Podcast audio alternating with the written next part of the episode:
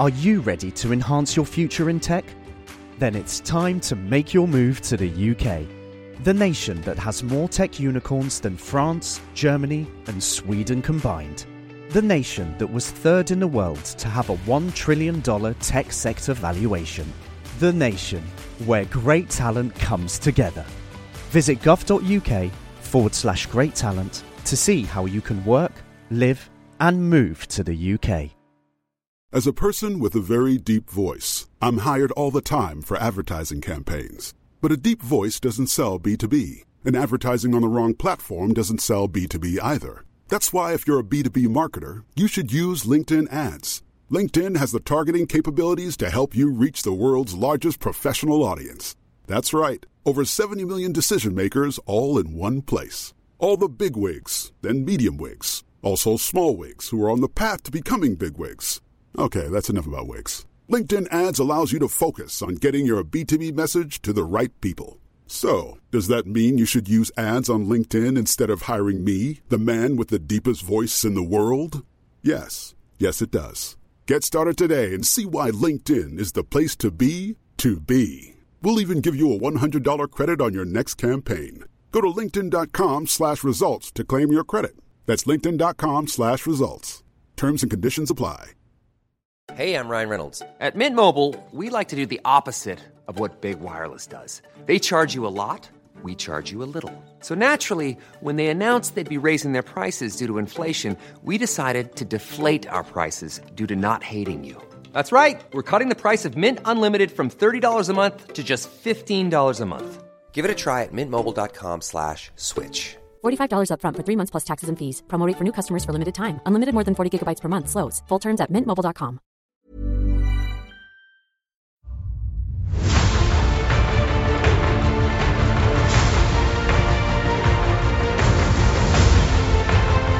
Hello, everybody, and welcome to Blizzard Watch, the podcast where we watch Blizzard. It, it's in the name. I'm Matt. I'm your host, and with me this week are two fantastic co-hosts who will not get powers from cosmic rays. They'll just be awesome. Sorry, I, I don't have any cosmic rays to hit them with.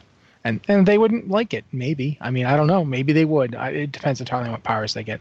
First up, um, I don't know what powers she would get, but she already has the power to write practically everything on the site and edit everything on the site and be constantly everywhere at once. So, Ann Stickney, what have you been up to this week, Ann? Um, hi. What have I been up to this week? I've been working on my monk a bit, and I decided to like go through all of the Suramar stuff again. Not because I need to, but just because I really like Suramar. Um... Beyond that, I haven't really done a whole heck of a lot. Like, I've been waiting for Antorus to open up, and it did today. The first wing of L F R opened up. So now I get to do that when I have some free time to do it. So a couple months. Um, a while, yeah. I, I, I was like, maybe I'll get to it this weekend, but then I remembered that, oh yeah, I need to set up like the Christmas tree and stuff around here. So I may or may not be able to squeeze in L F R somewhere in there. I hope so. But yeah. That's about it, really. Okay. That and Animal Crossing. Yes, well, of course. Yeah. Boy, frankly, it's not even worth asking. Speaking of Animal Crossing and people who don't have their souls anymore, how you doing, Mitch? I'm great. Have, have you actually, like, I don't know if Tom Nook is much in the new one. From what I understand, he's not. No, he's Tom he's Nook not. is not really there. It's mostly just you at a campsite, which I feel is, you know, it's it it's fitting for a mobile game because... You ever wonder what World of Warcraft would be like as a mobile game? Like, what they would take out? I dread how much money I would spend on it. It would be like the mission tables all the time. The thing is, you know what the weird part is? Um, okay, so part of the stuff in Animal Crossing, and I know people are like, oh, God, Animal Crossing, I don't want to hear about it. Well, you're going to hear about it, okay? Just briefly here. There's this bit in Animal Crossing where you can construct furniture for your campsite and for your camper, and all of the animals, each animal likes a different set of furniture, so t- in order to invite them to your campsite, you have to build the appropriate furniture, right? Well, each mm-hmm. piece, you ask this llama to do it for you, because, you know, Animal Crossing, um, each piece takes a certain amount of time to complete. Some of them take as little as a minute, all the way up to um, the last thing that, or the thing that I completed that took the most time was a harpsichord that took twenty-four, no, it took, Yeah, it took twenty-four hours. Some of the level... No, no, no, no, no. Some of the You're making a harpsichord stuff. At a campsite? Yeah, because the dog wanted you it. You camp fancy. Well, the dog oh, wanted it. it. I just unlocked the harpsichord, but I don't have the materials for it. Okay, um, yeah. So it takes like over? it takes like a full twenty-four hours of waiting yeah. for that. Some of but the, the buildings thing is, here's, hours. here's here's the fun part though, is that you can use these things called leaf tickets to speed up the process and get it done immediately, but you only have so many leaf tickets, and they're also one of those things that you can purchase for real money if you want to. I think that World of Warcraft and the mission table system has effectively trained me out of wanting to buy those leaf tickets, because I see, like, I see something take seven hours to build. I'm like, oh, yeah, that's fine. Oh, okay. You know, now that I think about it, that's about as long as it takes to go to Argus and get something done there. You know, that's fine. I'll come back later. Yeah, that's kind of how I've been, to be honest. I haven't spent any money on it yet, and I. It's weird because it's like an animal furniture construction version of the mission table system. Is what it is. That's what that's what Animal Crossing is. The next expansion is actually going to be going and like getting animals to build you furniture while you're doing other things on, on Azeroth. It's well, so they have wholesome. Those little, the Vulpix or whatever those are, right? Yeah, the little fox people. Yeah, yeah the ones Vulpen? that were showing. Yeah, the ones that they were showing in like, I think Vulpix is a Pokemon. Vulpix is a Pokemon. Okay, so Vulpen, whatever. The little fox dudes, they have them along with the yeah. the, the turtle Snake dudes. People. And the snake this, people. I, I am so excited that Tortollans are going to make an appearance in WoW in this expansion. Yeah. Battle for Azeroth won my heart a little bit just with that. I was like, yeah. turtle people, little turtle people. I don't even care. I don't care what happens in this expansion. Sylvanas can like destroy Stormwind and enslave the Alliance. As long as there are turtle people, some hope for me. I'll just go hang out with the turtles. I'm saving that voice clip forever, Rossi. Just so you know. Fine. As long as there right. are turtle people, there's hope even in the face of you. But that's the thing about Animal Crossing, though, is it's like, it's seriously, it's like a glorified mission table system. So I'm not mad at it. I don't really care about having to wait because it's like, I don't want to play this like nonstop anyway. It's just one of those games that you check in on, do some errands for a few people, and then you put it away for a while. So I got a weird present this week. Uh, because what did my you birthday's get? Coming up. My birthday's coming up, and one of the presents I got was uh, guys a game called Pillars of Eternity. I don't know if you guys ever played it. I have heard of it. I haven't played it. Uh, what's weird is you recognize voice actors. And specifically, one of the members of my party is a big, affable South Seas type who's like kind of a bard.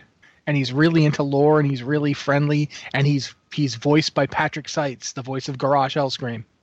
Oh boy. So every time he opens his mouth to say something, you know, charming and folksy, I'm like, Garrosh is trying to be charming and folksy at me. I don't know what to do with this. It's like he's like, oh, that sounds exciting. Except it's, you know, that sounds exciting. And it's like, oh, you've God. done good work. WoW has so many voice actors on it now that I can't watch anime or play video games without thinking, oh, it's that guy. Like, yeah, I, know I was that, watching I Young Justice. Like, I one of the shows I used to love is Young Justice. I was watching it recently, and the voice of Red Arrow is is Murad, really from from Warlords. Yeah, it's the same guy. So cool. I'm like watching Red Arrow angst his way through the show. I'm like, no, that's Murad. Murad, you shouldn't be Murad. Don't don't be a clone, Murad. No, it's wrong. You should be out there fighting for the light. So that was my week. Anyway. Should talk about stuff, lots of stuff happening. Um, gonna throw this one to Mitch first because he had mentioned it in the pre-show. So uh, oh, we, we were talking about the various things we're going to talk about. One of them is uh, Heroes of the Storm's P T R is coming or is out. Uh, with, so with yeah, so the, yeah, that that was kind of the confusing thing. The P T R has been out for, I believe this is its third week. Um, and initially it was just the twenty eighteen changes, which you know is the stealth changes, map changes, stuff like that. Um, you could technically get Hanzo in try mode using like console commands and stuff, but last week he officially made his appearance uh, as someone you could test in the game. Uh, however, that usually means that heroes are going to release the next week, um, which would be today, and we got a hero trailer, like the spotlight video yesterday. But the one with I'm all the abilities sure, and stuff on it, right? Yeah, I'm pretty sure he's not in the game, and he'll be coming next week with the Christmas stuff and um, or holiday stuff and the whatchamacallit twenty eighteen update I think is coming next week. Is that coming next week? I think so. I it it would make sense since it's all on the P T R right now. I mean, I know it doesn't have to be that way, but that's all on the P T R now, and uh, I'm pretty sure they said this would be a three-week P T R. Um, so, yeah. But Hanzo also got straight-up buffs all across the board. Like, every single ability got buffed, I think. Like, basic ability. Um, and I think one of his heroics got buffed, too. Was that just because he wasn't beefy enough, or...? Uh, yeah. He He's pretty much been universally received very poorly, to be honest. Um, which... I know Alex I know. was saying he was just he. There was nothing really extraordinary or interesting about him per se. Yeah, I I might give him another go when he actually comes out and see if I can find a niche for him. But I he's just uh, it's weird. It it doesn't translate well. I don't think the aiming on the move, like snipe aiming on the move, because he one of his abilities you charge it up like your bow in uh, Overwatch. And you can move while it's charging. So, for one, it, it makes it pretty difficult if you don't have certain quick casting settings on. Um, but two, it's even when you do, it's kind of like... It's just a weird thing to get used to, moving and aiming at the same time. And, I don't know.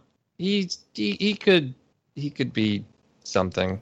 He's just not I'm that curious interesting. To, I'm, I, yeah, I want to see how he plays out in the meta um, and see what the pros think of him. That's kind he's... of a bummer because Alexstrasza, I mean, when they announced Alexstrasza, that seemed like a really unique and interesting kind of oh, thing with the whole yeah. dragon thing and all of that. And then I was kind of expecting that Hanzo would be on the same level, but that I was, guess not. That's kind of the other weird thing is it's in the middle, like right now we're in the middle of the Dragons of the Nexus event or something, um, but it ends next week, which is like the whole thing is celebrating Hanzo and... Um, What's her face? Alexstrasza. But next Hanzo's week when he comes out, he won't be there. Yeah, and that's kind of cool. I, I, I kind of got this sense when I saw Alexstrasza or played Alexstrasza and then played Hanzo that that was a deliberate release order. Because um, yeah, I, I'm pretty sure almost no hero is buffed uh, on the P T R before they're released. Usually it's a nerf. And Hanzo got buffed. Usually they're really, really O P, and then once they hit live, they're nerfed a little bit. Yeah? Yeah, exactly. Um, okay. So, in this case, he he's not prop- really, really O P. They've actually just buffed him up. Yeah. Huh. That's weird. Yeah. Yeah, it is weird. Um, and it's also... The the other issue I have with him is... I know we're going on over a while, but... But uh, his scatter arrow, um, you have to target, like, a wall or something to make it scatter. Which, that part makes sense, but in Overwatch, like, one of the big things is aiming it at heroes' feet and having that, like, bounce up and, you know, all five arrows or however many it is hit the hero at once. Um, that's a lot more difficult to do when you have to aim it off of a wall because heroes don't stand near walls as much. I, I think it would be a lot better if they made it so you could aim it at the ground and have it bounce upward, but I, I don't know if there's... vertical geometry actually in heroes, so I don't know how easy that would be to do. Huh. All right, that's interesting. Uh, things, next thing we're going to mention is basically a seven point three point five change, but it isn't a spoiler one. It's one that's actually game mechanics. Basically, we now know how level scaling is going to work, at least in terms of it's on the P T R and it's being tested. So we have a bare bones understanding of how it is at this moment, not how it will be live, because we don't know for sure how it'll be live, but uh, it's pretty interesting. Um, one of the things Rochelle wrote, or Rochelle Riddle wrote the article for us covering it, and uh, one of the things that I thought was really interesting, I don't know if you guys thought, was that they're keeping zones and dungeons are having like certain difficulties that, that stay. You can't just do anything you want. Like, you can't start, get to level ten, and then immediately go to any zone uh, in the old world. You still kind of have to follow the difficulty of the previous zones the way they used to be. Yeah, there's uh, what do you guys think about that? There's there's a minimum, like, the maximum level is like... Is sixty. sixty, yeah, sixty for that. Some, eighty for some, ninety for some, like that. But the minimum level to enter a zone is still... It, it varies from zone to zone. I personally, I like it. Um, because the issue has always been out-leveling a zone. And uh, I, I think Hezekostas during the Q and A made a, a good point. Like, there's there's the bear that will come and say hi to you if you go too close to the other zone. And you if you lose that feeling, it, it doesn't feel like there's anything to look forward to by powering up, I guess.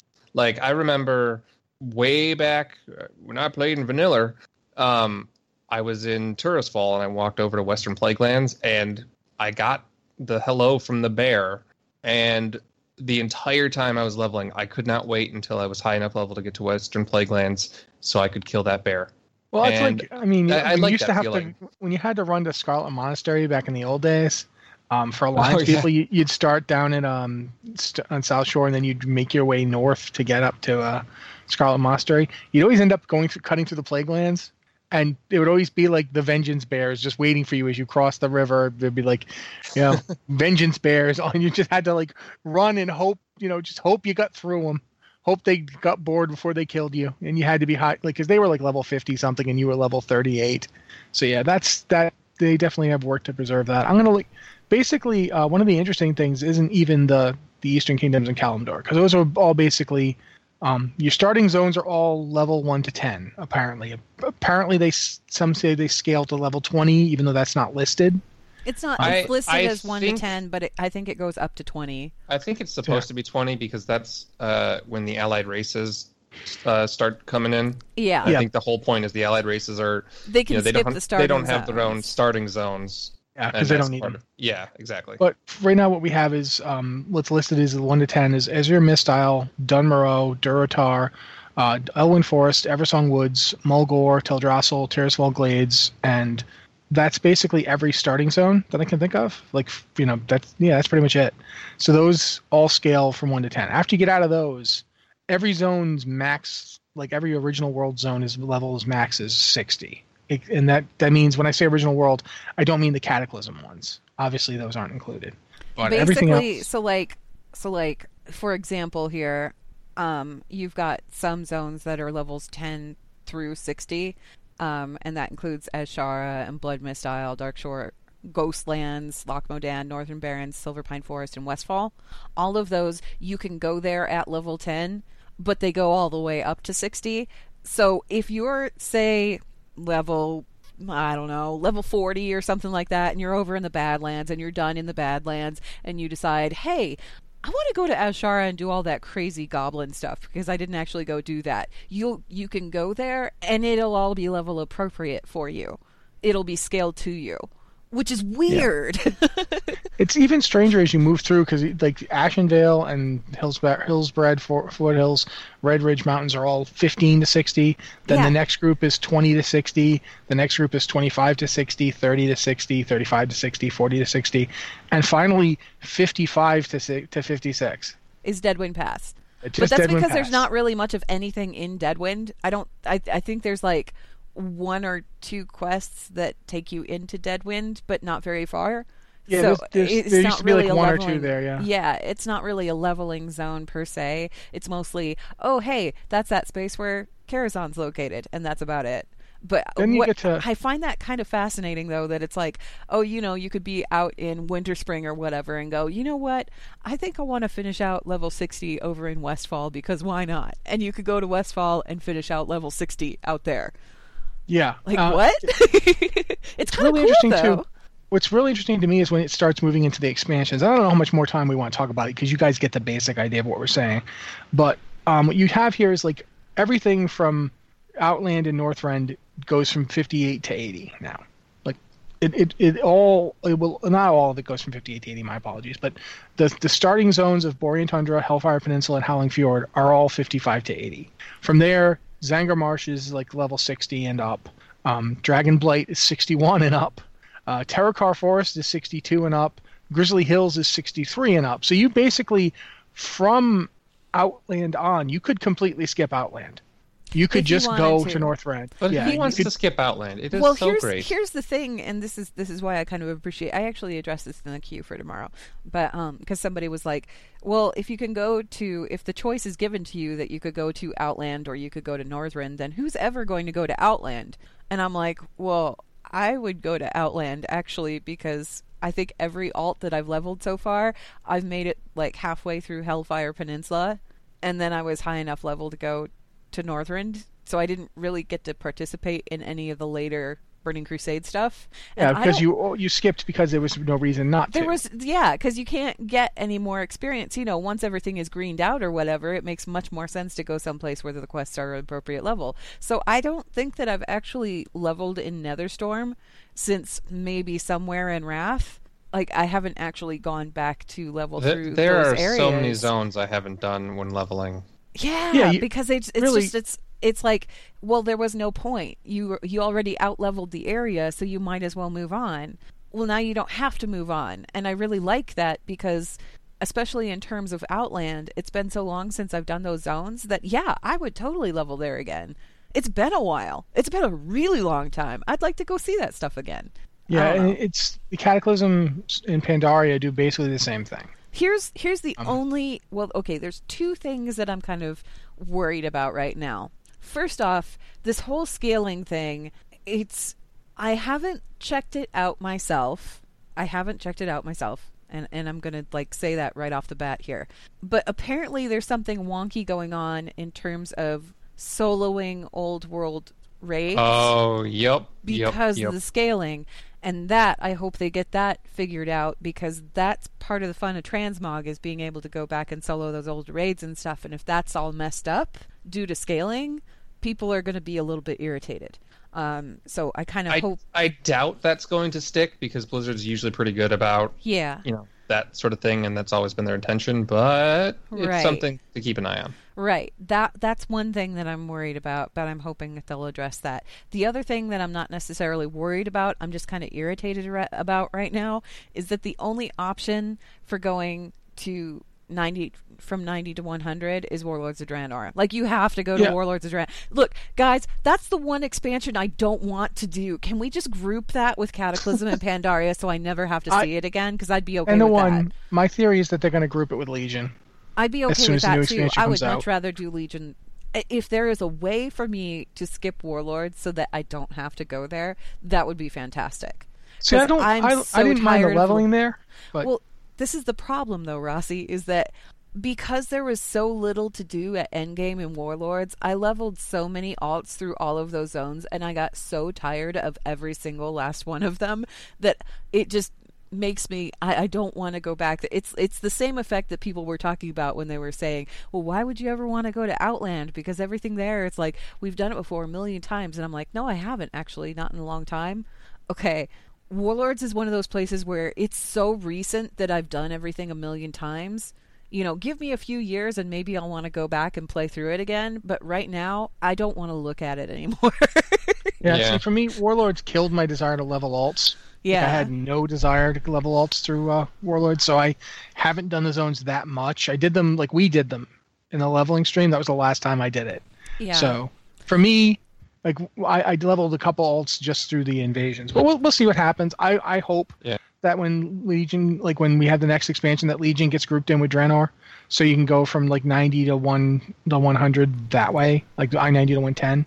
For now, and just though, I put mean, it all in there. I'll just do what I did with my monk, and what I did with my monk was um, I went and I found all of the treasures in the starting zone in Frostfire, because she's Pan- Pandaren, but she's yep. bored. Anyway, I found all the treasures there and got did like a handful of quests to get to the point where I could start picking up treasures in Gorgrond. And then what I did was I went to Gorgrond, and you know how you've got um, all of those little bonus areas that open up once you finish like opening that first flight point for your faction? There's like the little bonus. Yeah, yeah, yeah. Okay. Yeah. So what you do is you go to each of those bonus areas and you complete them up until the point where you have like one thing left to kill or one thing left to pick up, and then you leave it, right? And you go to the next one. So you leave it so that you have all of oh, these things where yeah. it only takes I, one thing's left. I love doing that. Then you go to the auction house and you buy Get one of those three hundred percent potions? X P potions. You come back and you go boom, boom, boom, boom, boom. And I think I got like, I went from ninety level ninety-two to level ninety-nine in like oh ten holy min- crap in like ten minutes. It was like the ridiculous. Time I, the last time I did that, I think I got like three levels. Oh no, I got more than that because I had rested X P. Like yeah, no, I think I might have. They, I think they might have nerfed it uh, when Legion came out then, because that's insane. I had rested X P, but and then I had the X P potion on top of that in between all of that, um, and picking up the rest of the treasures from Gorgrond. I was out of there. I was out of, I was in Warlords and out of Warlords in I think about like three hours. And that was good for me. Um, speaking of X P nerfs, real quick, before yeah. we move on, uh, they I don't know if we mentioned, they did change the X P requirements for leveling and uh, nerfed heirlooms a little bit and made dungeons harder. So overall, uh, with the scaling, you are probably going to see leveling be a little more difficult, but not impossible, just more in line with what it used to be before you like one-shot things. And that's okay. Yeah. I'm okay yeah, with that. Really it's just soloing old world raids is one of those things that people really get into for doing yeah. transmog and stuff. So if this affects that, people are going to be really unhappy. So I'm oh, hoping yeah. that they don't do that. They have time to work it out since it yeah. is on the P T R. Um, speaking of P T Rs, uh, I guess we should mention briefly that the Overwatch P T R focused on Doomfist pretty heavily.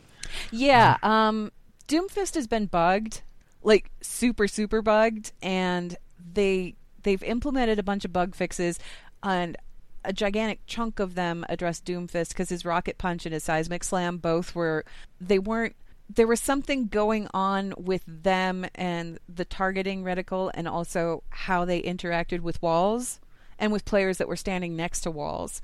Um, so with the round of bug fixes that they put out there, wall slamming should be improved and Rocket Punch should be breaking breakables again where it wasn't doing it.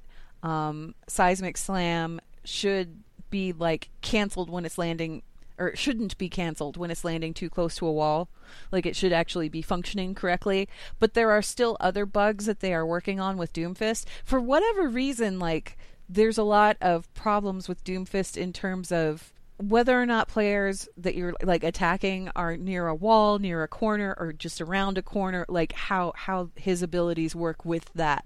And that's just kind of like a terrain thing, but it's also like a targeting kind of thing. And it's something that they are actively working on because people were not happy, understandably, because, I mean, this guy is like pretty new guy. He's not as new as Moira, but he was released just like, not the last hero release, but the hero before that. Was it summer he mm-hmm. came out? Yeah.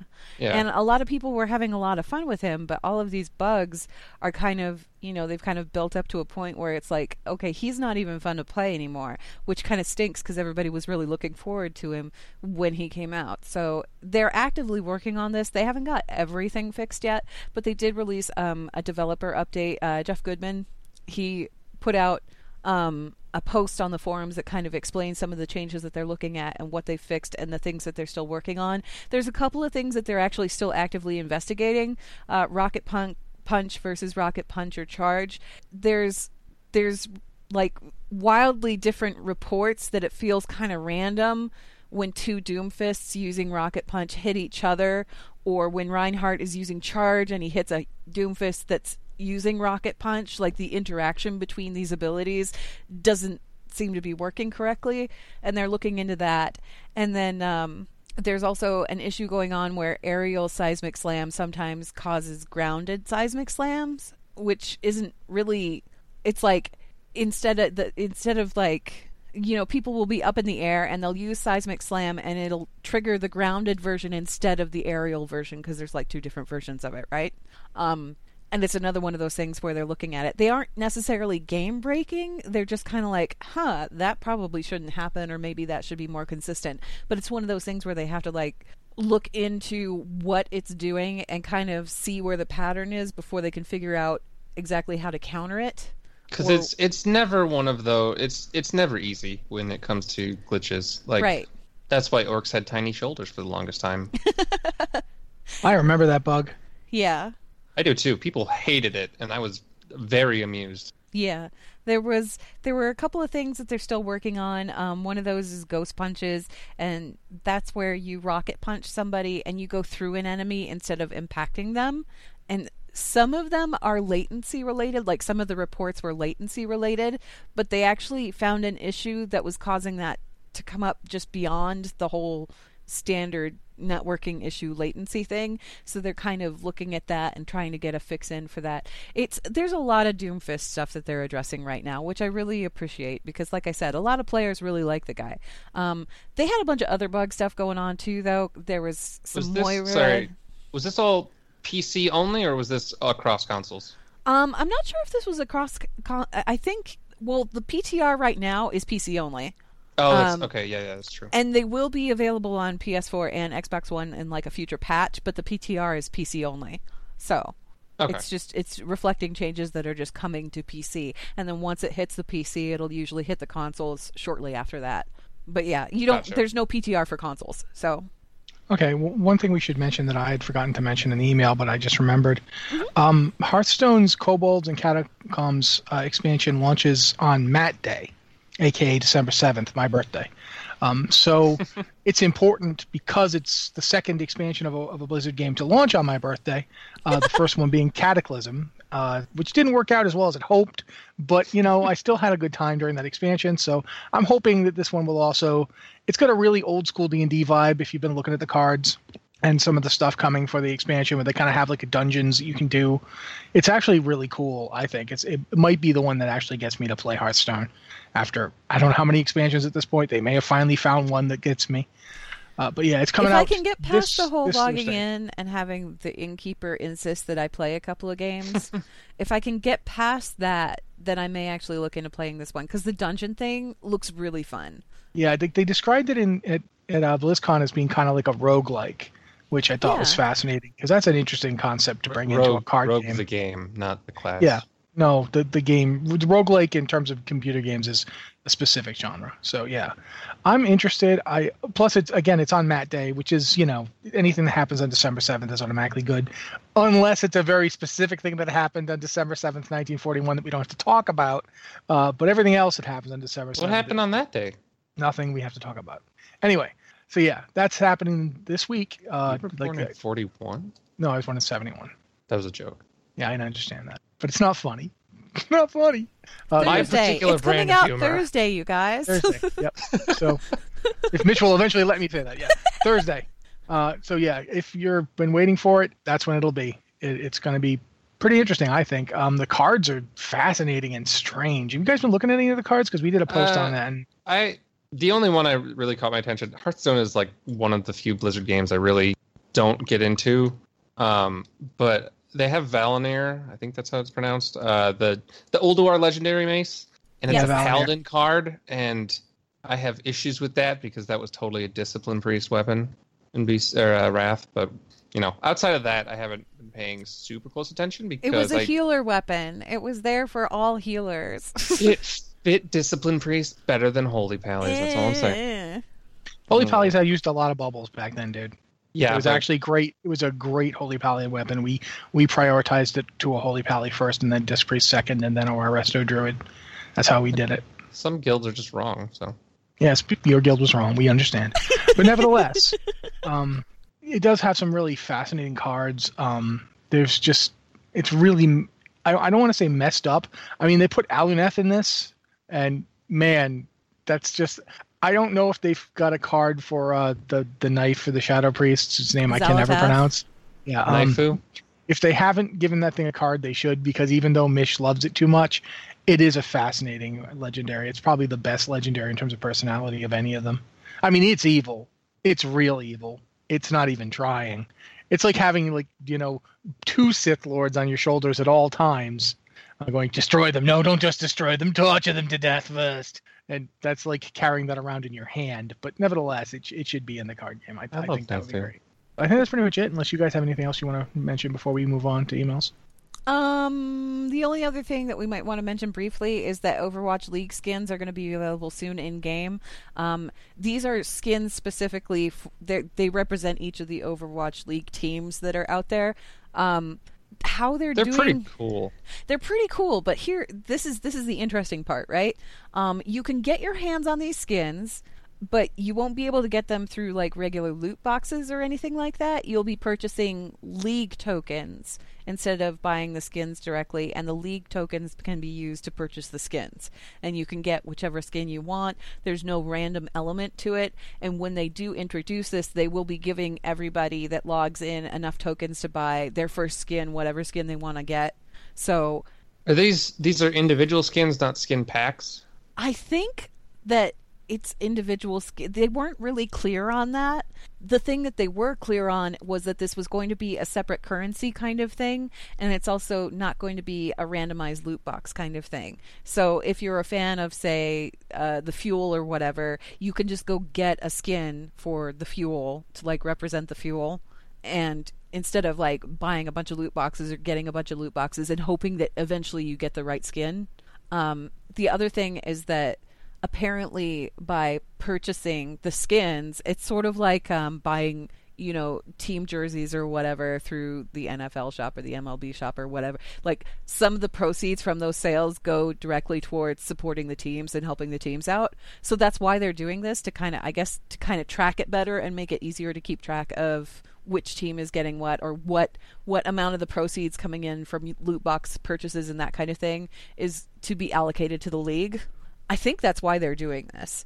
Um, there were still some things that they were kind of iffy about. Like they, they didn't say how much each skin was going to cost. They didn't say exactly, you know, where that money goes for the tokens, or how much even that the tokens are going to cost, like the league tokens to buy the skins. And I guess all of that's probably coming at a later date, because obviously this all, this stuff, it's not, I don't think it's going to hit until like early next year. But um, yeah, that's going on. There's also on the gear shop tomorrow, you were mentioning like jersey jerseys. I think the gear shop tomorrow is starting to sell like team jerseys. If yeah, yeah. Oh, well, the gear shop is going to be selling Overwatch League specific stuff starting tomorrow, I think. Um, Anna mentioned that. I didn't see anything about that. And when it, I tried to look at it, it was like a four oh four page. So I'm like, oh, okay. Well, yeah, I saw something else on a different, was a different U R L. It wasn't the Blizzard store, but it was, I think it was the Overwatch League site itself. Yeah, um, where they said that they had stuff that was coming soon. I think, yeah, and then there was a tweet that said it was coming tomorrow. So. Yeah, so it's it's all stuff that they're going to be like selling, but it's like real life gear, not skins. Um, yeah. So if you wanna if you wanna buy some stuff for like Christmas presents and things, and you have people on your list that are super excited about Overwatch or the Overwatch League, well, hey, now you can get stuff starting tomorrow, which I think is pretty neat. Um, the thing that I appreciate though with the whole league skins thing is that they're keeping it separate from the loot boxes, so that, you know, people that aren't really interested in the Overwatch League, or don't really like, they don't want a team, you know, they don't want like a, a Dallas Fuel or whatever, they don't want a skin for a team, they want that really yeah. cool Widowmaker ballerina skin that they've been trying to get for like forever. I am and curious. It's really frustrating if they just got like a team league skin, they're like, wait, hang on, no, that's not the one I want. I am curious if this is how they always intended to do it, or if the recent like loot box stuff made them like completely go all in on no loot boxes. I don't know. Um, it might have had something to do with it, but it just makes sense too, because the thing is, is yeah, yeah, yeah. if they're make if they're making if they're making some money from the sales of these skins, then there should be an easy way to keep track of that. And if people are just allowed to buy the skins directly, that's the easiest way to keep track of it.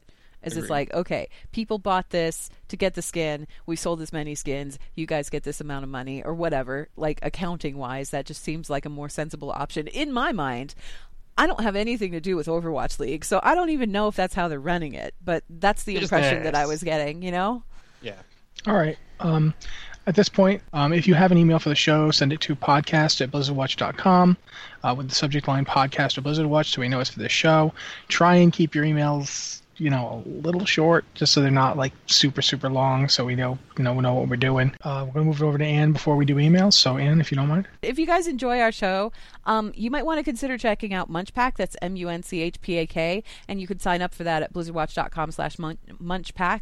Inside every Munchpack is a selection of snacks from around the world. Munchpack offers a variety of pack sizes and delivery schedules, and you can kind of customize the types of snacks that you get with your personal tastes or dietary restrictions in mind. They do have options available for people that need like certain dietary stuff. A few items from this month's sample pack included like French bonbons, sea salt and malt vinegar crisps, Roast Busters coffee from the coffee shop of horrors in Orlando, which is just weird, and then Roast the can of Busters. Romulan ale, which I'm still kind of stuck on. Obviously, if you make a purchase for this, you do actually help support the show, so we do appreciate it if you guys want to sign up and subscribe. Again, you can check them out at blizzard watch dot com slash munchpack. Anyway, let's get into the emails here. So our first email is from E J, who has kept it blessedly short, actually. They say, hellos, gnomes. Why don't we get a decent story? Will we ever? What would you do with us story-wise? Thanks, E J. That's it. Go. I've always wanted them to do a story where they tie up all that stuff from Wrath and all the stuff from the uh, Chronicle books, and they really deal with Memoron and, you know, Gearmaster Mechazod and all that. I, I want them to do that. I don't know that they ever will. It feels like They kind of did that Gnomorgon thing back at the end of Cata, and that's, I mean, beginning of Cata, and that's sort of the only time that they've really touched on gnomes. And the only time they've gotten any real thing is that, that they show up occasionally in some of the in-game cinematics, and that's basically it. And I, I, I would like to see a lot more. I, I, I was kind of totally happy that Mechatork showed up in the Legion stuff. Yeah, absolutely. But I, I really feel like you could do a lot more with gnomes than they do. And I get that they're kind of a joke race, but come on. Uh, there's you got a lot there's a ton of, you got a lot of gnome fans point. out there. Well, plus, I mean, there's a ton of lore at this point. They've they've established, like, you know, we've got Mimiron even showed up again in Legion, so it's not like the guy isn't doing stuff. So have him have him connect up with his people. The gnomes are his people. He made them. Like, have him, yeah. you know, go do something with them. Like, could you imagine if he showed up at Gnomorgon? Like, he'd be like, "Yo, why are you fighting? Why are what? Oh, no, we can fix all this. That's what we we'll do. We're gnomes. We'll fix then. it." Yeah, that would. I'd love to see that. I'd love to see him and, and Mechatork interact. Uh, I'd love to see it, you know, the whole thing. I, I really do think gnomes are cool. Yeah, my my thoughts on this were pretty much. Uh, I see why they don't really have a main story. Like, it, it's hard if it's not tying into either the expansion story or the overarching theme. Um, you know, this time each zone had a story. Plus, the Legion was the big threat. That sort of thing. Uh, I I would like it. And I've said this before, if there were, like, world quests in um, old-school Azeroth, and, like, you know, maybe one patch you're getting world quests to do something near Gnomorgon, maybe the next patch you have different world quests, and Gnomorgon is, like, slightly more retaken. Um, I, th- I think retaking Gnomorgon would be cool, like, giving them a, a capital city, because Battle for Azeroth seems to be all about changing capital cities right now. So I think it would be fitting. I get why it's not a thing, but I think there are definitely cool ways to do it. Here's my issue with this, and it's not, I shouldn't say my issue. Here's the problem with it, right? Ever since Blizzard introduced gnomes, they have written them from day one as kind of this joke race that nobody takes seriously. Like, all of their quests and everything were a little bit goofy. The way the characters acted was always a little bit goofy. Like, they, they were always just like, oh, they're really silly. Oh, gnomes are for punting. Oh, this, that, the other. Like, it's it's been... like Rossi said, it's been kind of like a joke race, quote unquote. You, when you've, hmm, how do I put this? Because they've been written this way since day one, that's how players look at them, because that was the way that they were established. So in order to write a compelling story for gnomes, you don't only have to write a compelling story, you have to write the kind of story that moves people beyond that joke perception and lets them know, okay, this is the time to take them seriously now. And that's a harder story to write, a way harder story to write. Do I think they're up for it? Yeah, but again, it's one of those things where it would have to be thematically relevant for them to do so. I think it's the kind of story that they could write. I mean... you look at Christy Golden and you look at what she did with Kindy in uh, Tides of War. It was like, oh, weeping buckets, dang, you know. they, they, she's she, she has that potential. Like, that potential is there for them to do that, but there also has to be the right opening for them to do that, and the desire for them to want to do that. Like, they have to look at it and go, yeah, okay, this is a story we really want to tell. This is something that a lot of people would get really invested in, and so far. That hasn't popped up. I wish it would, don't get me wrong. I'm not saying that I don't like gnomes or don't think that they deserve a story, because I think that they do. I just, I think that it's probably, it's a bigger challenge than you would think, because it's not just making the people that play gnomes happy that they get a storyline.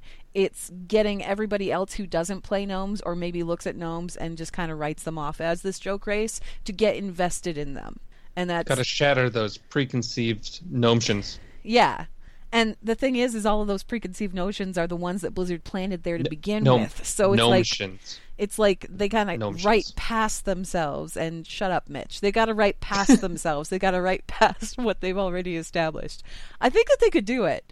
I think they need the right opening to do it, but I think that they could do it, and I'd like to see it.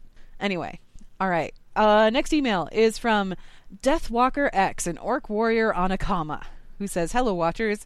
Since I began playing WoW oh so long ago, I've almost exclusively played Horde. I have a few Alliance characters, but none that I play with any regularity. The announcement of Battle for Azeroth and allied races has me very excited to really get an Alliance character going. My question to y'all is, what class do you think I should play? It's occurred to me that since I'm probably not going to be playing this character as regularly as others, I should play a class that I'm familiar with. I'm main a warrior, so I know what Rossi's suggestion will be. But I'm also open to the idea of playing something new to give me something unique to experience. What are your thoughts? As previously stated, my main is w- warrior, but I also regularly play paladin, monk, and shaman." I'm going to say rogue. Really? Because when we were doing the leveling stream, the last character I, I rolled was a rogue, and it was kind of fun in a weird sort of way. I mean, oh my gosh, Rossi, welcome things... to the fold. Well, no, because I haven't played it since. I mean, come on. But but you liked it. it, was, it was interesting. One of the things about rogues is the they, rogue they don't like work really it. well in a party. Like, when you're in a group of people all running around doing stuff, the rogue doesn't have any fast movement until, like, level twenty-something. Uh, sprint isn't... You don't get sprint right away, so you're just plodding along behind people for a long time. But... Sorry, there's this siren behind you that's it's going off. Yeah, I'm not talking. Try not to talk, so... Uh, basically, yes. The um, the rogue has a lot of advantages to solo play, and it really is a very good, strong, solid solo class to level. Like, I, I got up to level thirty-something on that rogue in, like, no time, and I didn't have any heirlooms, and I wasn't really messing about too much, but they just... Being able to stealth around stuff is a huge advantage, and if you haven't played one, I'd say either rogue or druid, because, you know, both have that stealth. If it's if it's a mechanic you're not familiar with, it can be eye-opening. It really does change the game around. Uh, it's not to it, my... It might spoil you. it, I don't like it, like, in, in a, as a full-time thing. Like, I would much prefer to play a warrior. But if you've played a warrior a lot, I think you should consider playing a rogue for your new class, because it'll give you a chance to go do stuff you would otherwise need group to do. Um, I think it's... I, I'm going to stick. I'm going to stick with rogue, yeah. I feel like the reason the sirens are going off is because somebody heard you say something that wasn't a warrior. Must be an imposter in his house. No, it's it's really hot out. Like, four degrees feels really warm right now, so I have my window open. I couldn't get up to close it. I'm sorry. It's okay. Mitch, what about you? Um. So my thinking here was, uh, I had kind of two routes of thinking. One of them was, you listed a lot of melee characters, and I don't know if you actually play melee specs, so... Uh, sorry if that was the wrong assumption. Um, so on the one hand, I think it would be kind of cool to go with the caster.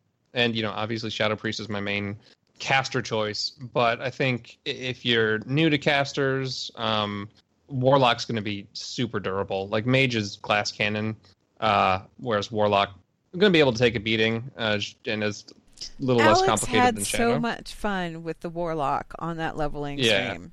Yeah, and... I, I think uh, I think you should give casters a go. Like, if you haven't leveled a caster before, or it's been a while, I mean, definitely do that, because it's a different experience than melee. If you want to stick to melee, though, I had the same thoughts. Rogue. It was it was Warlock and Rogue for me. Okay, so um, just because I've been recently playing a monk and I've seen exactly how much fun they are, I'm going to say, if you want to play something that you've played already, go monk, because they're pretty sturdy. They can heal themselves if needed. And Keg. They're, they they're real beer. fun. They're really fun. I mean, I have a lot of fun. I, admittedly, I have like a lot of fun playing mine. I haven't gotten tired of it yet, which is weird. I don't know why I haven't gotten one to max level before, but... I am also going to shockingly agree with Rossi and Mitch and say, look, if you want something that's just going to solo, like if you're looking for something that's just going to be fun for soloing and solo leveling and that kind of thing, look, there's nothing better than a rogue for doing that. Um, I've played the class since Burning Crusade, and I haven't stopped playing it, and maybe it's gotten a little bit... dull at points because they're not quite as shiny and new and exciting as some of the newer classes. They don't have as many bells and whistles, but when it comes down to dealing damage and not dying, which is pretty much what the game is all about, um, you're not really going to beat a rogue. You've got an escape. You've got so many different escape buttons to get out of everything. And yeah, Druid kind of does the same thing. Druid has the whole stealth thing if you're looking for that, but I, I like rogues better than druids, and I've played both. Uh, yeah, I agree. I, I've played both, and I and I still like rogues. I like the way that rogues play. I like their play style. I like the poison mechanics, I like the bleed mechanics, and I know that feral druids kind of have like their own set of bleeds and things like that. It's not quite the same. Um, so maybe look into that. And if you're not going to look into that, do a monk, because monks are fun. That's my suggestion. So now you have a whole bunch of stuff to think about, including the, the shocking idea that Rossi would suggest anything other than a warrior. Quite I'm frankly, I I'm feel like... I'm still kind of hung up on that, Rossi. I, I feel like me saying anything kind of has like a asterisk at the bottom with, he didn't mention warriors because he is mentioning warriors just by existing. You know what I mean? Like, you know what I'm going to say. We all know what I'm going to say. I don't need to say it again. It's like, yeah, warriors, of course warriors. But if you're not going to play a warrior... Here's some other ideas. Because, yeah, warriors are better, but... Still. Okay, you're not going to get an Eshkandi right away, so... It, well, you might already have it saved in your transmog, though, thanks to the wardrobe, so yeah, okay, never mind, play a warrior. That didn't take long. Okay, next email is is from a Mistweaver monk on Darkspear named Barack Obama. Hi. But Bear. Barack. Just, just Barack Obama. Those listening. Like B E A R. Um... Not the former president of the United States. Although, that would be a good name for him to hide under. It's so obvious no one would expect it. I could see him playing a monk. But anyway, let's let's move on to the email here. He says, so y'all tell me what you think about this idea. The classic server is set in the quote-unquote classic time, but not necessarily limit, limited to the world of vanilla one point x WoW. For example, let's say that the classic server launches with one point ten Drums of War, just like Rossi has posited. The first expansion was Burning Crusade, right? Which took us to Outland, right? What if the classic server got an expansion, but the content was set at the same time as one point ten? Then each classic expansion would be sort of... a prequel to the real expansions. So sort of like Meanwhile in Outland. I mean, all the places that we've seen in expansions were in existence during vanilla. We just didn't see them. You could theoretically go down the line of all the expansions just as they were released, but have the setting be as they were at that time with the same mechanics and classes, et cetera, as it was in effect at one point ten. Do you like that idea? If so, what would be going on in one point ten, Draenor, or Broken Shore, et cetera? Thanks, Bear. My God, the amount of work that would be. Uh, yeah, the whole point, I don't, look, a classic server is going to be classic World of Warcraft. Like, that's it.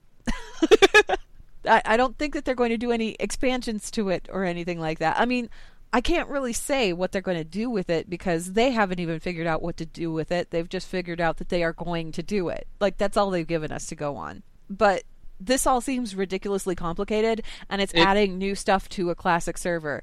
The classic server doesn't need new stuff. The new stuff goes to the new game, the one that's like currently in development. Yeah, that I, I'm, vanilla servers are vanilla servers. They should be vanilla servers and stay that way forever. Yeah. Um, but yeah, this is you essentially described making a, a second WoW. That's not really alternate universe, but like alternate story, um, which I think is cool, an idea in and of itself. Uh, I would prefer to go to new places uh, rather than... You know, like return. It, if, if we're getting an expansion, like let's say, ignoring the vanilla aspect of all this, if Blizzard were to say, "Hey, we're going to go to all of these other areas, um, see what they were doing at this time or whatever," as an expansion, I would not prefer that over just new zones and brand like new new story. Uh, I, I think I kind of like the um, Keldalar thing where you go back to the Sunwell and see what's happened to it. I, I would like to see. That sort of thing if we ever revisit old content uh because it's nice to see that stuff has actually changed. Yeah, like one of the things that's cool about the monk uh mount, like I, I believe Anne when you were talking about this last time, the kitty is the monk. Yeah, the, you get to go back kind of to Pandaria, not Pandaria itself. It's actually the uh monk starting zone, right? Not the, yeah, the one, the Wandering Isle. Yeah, so you get to go back and see what it's like now. The giant turtle. Yeah, you know, and I honestly, this is a it's. One of those things we're going to out to like Outland to see what it's like before we go to Outland would be weird because we go to Outland through the portal. Like, and that's the start of the Burning Crusade is we go there. And so what it's like before we go there is the portal is closed and we can't get there. You know, what is Northrend like before we, before the Lich King attacks Azeroth? Well, the Lich King isn't doing anything yet, so everybody's kind of standing around waiting for him. Like it's snow. There's a lot of snow. Yeah. I mean, there would be some stuff happening. Obviously, the people that we were, that were there when we got there would still be there. It, that just leads into like a weird thing where you go and you fight Yimiron before he's raised yet. I it's just like we've uh, the other thing I was thinking of with this, rather than, you know, if we're going the past route, was they have like flashback quests every now and then where you go back in time, like the um, Azshara one that we had in Legion. Like that's way back, but you get to see old Azshara map. You get to go back in time, see what was happening then, and it also ties into the story now. That's, I mean, that's the sort of thing I would prefer they do, if they do or, anything like or this. Or Caverns th- of Time, for that matter. Yeah, yeah, Caverns of Time works. You could too, do a, a Caverns of Time where you go back in time to, like, Northrend, to the War of the Spider, and get to see, like, you know, what the Lich King actually did to Nubarak. Stuff like that could be fun, but I don't... I feel like doing this kind of weird prequel thing, not really a great idea. I straight up just don't think it's a Here, good idea. Here's, here's my thoughts on the matter. If they're going to give us classic WoW as it was back in, what, two thousand four? Was it two thousand four when it came out? Yeah, two thousand four. Okay, yeah. If they're going to give us classic WoW just like it was back in two thousand four, it should be just like it was in two thousand four. Like, don't add anything to it. Just give us the game that was there in two thousand four. Please and thank you. We're done. Like, Read. End of story. That's what people wanted. That's what people want with classic WoW. That's what people have been doing with, uh, you know... when they've been playing on these illegal servers or whatever, they're playing that old version of World of Warcraft. That's all people were looking for. There's, yeah. there's I don't think that they're going to like devote any kind of precious development time towards, oh, let's give something new to the people over on WoW Classic. No, that's kind of like the the opposite of what they wanted to begin with, isn't it? Think of, yeah. think of it this way. Remember when they made New Coke? Yeah. And oh. and people got really mad. I vaguely and so they had remember, to bring back. I remember my mom back, being really yeah. mad. There's people that, that got mad and they, they hoarded original Coke, and then when Coke Classic came out, we're like, okay, thank God they went back to the original formula. Those people didn't want new Coke, so they're not. You know, if you go they and they don't make want the... classic Coke plus something added to it. Yeah. They just wanted classic Coke. Yeah, that's, all that's they what wanted. They're looking for. Okay, uh, it, it basically that's a good I, analogy. I, I, so. Okay, uh, next email here is from Garatu, Troll Priest, Witch Doctor from Warm Rester Cord, who says, love the show, enjoy it during my opening shift at Trader Joe's. We're not sponsored. Uh, but back to the question. I had just done the I do same. love Trader Joe's, though. I don't even have it out here. Anyway, back to the question. I just done the Zandalari Prophecy quest, and it says that the whole island sank. But aren't we supposedly going there in the new expansion? Thanks, Mon, the Doctor. Rossi, More you want to tackle this? Well, they've... They've been like, they've never actually said outright that the whole island sank. They said that the island was sinking. And that does seem to be the case still, even in in uh, Battle for Azeroth. There's there's definitely some points where they're talking about how like an entire area has gone from like grasslands to a swamp as it's been sinking into the ocean. And those the trolls from those areas have turned into like, this is all, this is BlizzCon stuff. It's not spoilers. Um, they, the trolls who, from that area have turned into evil blood trolls and are attacking the Zandalari capital. Like, they're coming in from the swamp. It's a so big yes, island. The place is sinking, yeah, but it's, it's not sinking fast. It's it's a big island. It's going down very slowly. It's not like pulling a Titanic and half of it's going to go up in the air and two of them are going to end up on a door or something. Like, well, one of them on a door, the other one clinging to the door and dying. It's like, sorry, spoilers for a movie that's, what, twenty years old? Anyway... I haven't still seen it yet, Ann. Still haven't seen it. I don't know if Ross was joking, but I haven't seen it. I've never seen Titanic, no. Oh, wow. Uh, it wasn't a bad film, actually. But um, going back to the question at hand here, the island is in the process of sinking. It's doing so very slowly, but it is doing it. Um, Zandalar used to be much larger than it is in, in Battle for Azeroth. By the time we reach it in Battle for Azeroth, there's like a chunk of it left that's about the size of however many leveling zones that area happens to be. Is it three? Three, three yeah. Yeah, yeah. Each one, each one's three. Each one is three. So, so it's about three zones big, and it used to be, you know, the size of half of Kalimdor or something, presumably. You know, it used to be really, really big. You look at the map that they have in Chronicle. Mm-hmm. Um, it's obviously about the size of the Broken Isles. Yeah. Before in, on that map, so do with that what you want. Yeah. Um, it's not, I, I don't remember the quest that he's talking about here, the Zandalari Prophecy quest. Well, I think one where there was you, one in you, Pandaria, wasn't there? Yeah, it is that, uh, I'm pretty sure it's the one where he's talking about going to find uh, Li Shen. because oh, yeah. the Zandalari the Zandalari are chasing after Li Shen to, to raise him so they can, because they're like, you know, our our land has sunk and we have no place to live. That's right. Okay, that's right. Up there in like on the north coast. Yeah, yeah, it's it's near okay. the um, temple. Of the, it's like north of the Temple of the White Tiger. Yeah, that little okay. that weird little town, and you go up to the islands, and there's stuff there. Yeah, it's over not there. The I island like with Undasa, but the little ones off to the west. Yeah, but yeah. And then they send you into the mountains, the and there's like tombs and stuff, and you're chasing them around, and you eventually you get there not in time, and they they grab Li Shen, and that's like how Li Shen is on an island later. Yeah, yeah, the whole thing. Okay, yeah. Um. They also might be exaggerating just to, you know, emphasize the direness of their situation or whatever, because they were. They really might tr- come from the they might come from the part that it did sink, because part of it is sunk and part of it is now a swamp. Or they fled so. because it was in the middle of sinking, and they're presuming that by now it's all gone. You know, that hey, kind of thing. Hey, this island looks a lot better than we thought. Yeah, but we really wanted the help. We really wanted the Mogu's help. Yeah, um, it, it's it's entirely possible that they kind of exaggerated the situation a little just to get a better hand with the Mogu and get some sympathy points or something. Um, anyway, uh, I think that pretty much wraps us up for emails here, and that also wraps us up for the show. Again, if you enjoy the show, if you want to kind of help support the show, you should consider checking out Munchpack at blizzard watch dot com slash munchpack. That's M U N C H P A K. You can get a whole bunch of tasty goodies. It's a subscription thing. It made a, make a good Christmas gift, so sign up if you'd like. Blizzard Watch is made possible due to the generous contributions at patreon dot com slash blizzard watch. Your continued support means that this podcast site and community is able to thrive and grow. Blizzard Watch supporters enjoy exclusive benefits like early access to the podcast, a better chance at having your question answered on our podcast or the queue, and an ads-free site experience. Thank you very much, Anne. Again, if you have an email for the show, please send it to podcast at blizzard watch dot com with podcast at Blizzard Watch in the subject line so we know it's for the show. This has been the Blizzard Watch podcast. I'm Matt, your host, and uh, you guys always here for us. We really appreciate it. We'll see you guys next week.